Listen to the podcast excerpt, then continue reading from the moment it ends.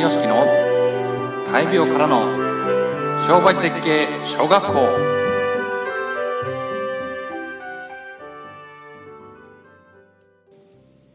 毎度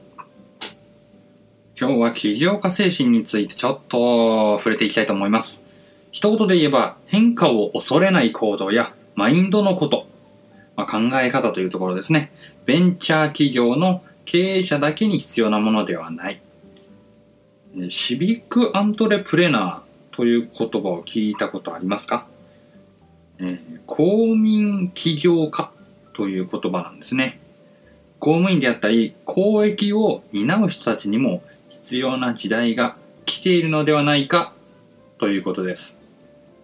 NPO などを通じて社会インフラのあり方を変えていこうとする人たちは社会起業家とも呼ばれています。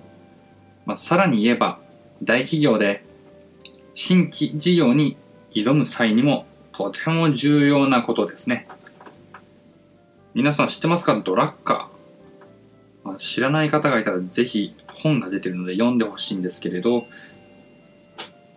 起業家精神というのはしばしば大企業で生まれてきた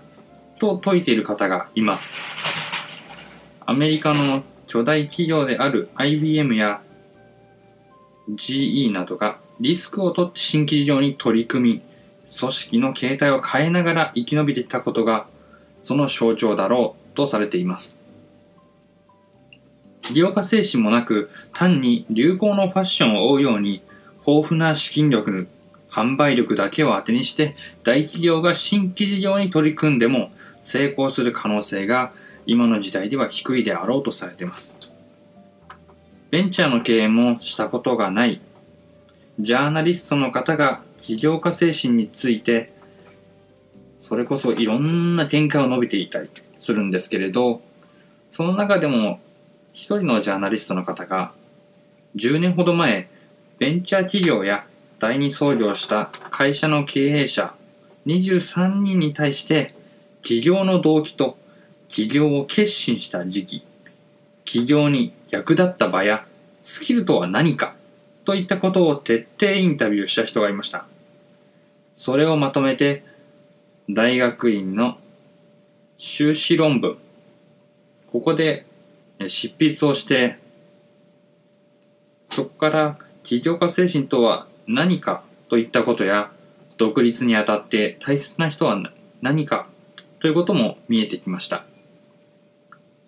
23人中18人がサラリーマン経験者。すでに上場を果たして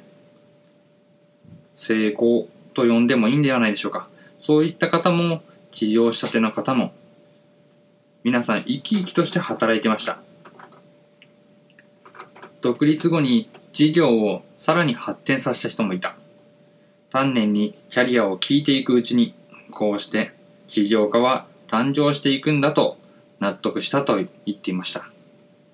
そのインタビューの内容で主なものを少し紹介します。質問に対して選択肢を用意し、複数回答も可としたインタビューの中で選択肢への回答に対して突っ込んだ質問もしていきました。本格的に起業を意識した時期はいつかの質問に対しては最も多かった回答が就職後という回答が16人でした詳細を聞くと会社の中では実現できる夢とできない夢があることが分かった会社ではやりたくないやりたいことができなかった不公平な扱いを受けていたので飛び出そうと思った。こういった回答が特に目立ちました。会社と個人の間にできる摩擦。これが起こって、それが独立の起爆剤になった。ということです。これをぜひ参考にしてください。まあ、僕自身もそうですね、この会社組織に縛られて、えー、なかなか自分のタイミングでお客様のもとに足を運べない。それが本当に起爆剤になったのだと思ってます。そこからアメリカへの旅であったり、ヨーロッパであったりそれこそカンボジアの糸掘りであったりさまざまなことが自分の中での人生の糧になってる。って言ったらあれですかね。とってもニュアンスとしては合ってるかなと思います。自分の転換期というのはパラダイムシフトなどと言ったりもしますがそういったことが起こった人っていうのはやっぱりこの先の人生の中だと非常に強いんじゃないでしょうかねあとはその自分の考えであったりっていうところをいかに行動に移すかっていうところをぜひ前向きに進めていってほしいと思います。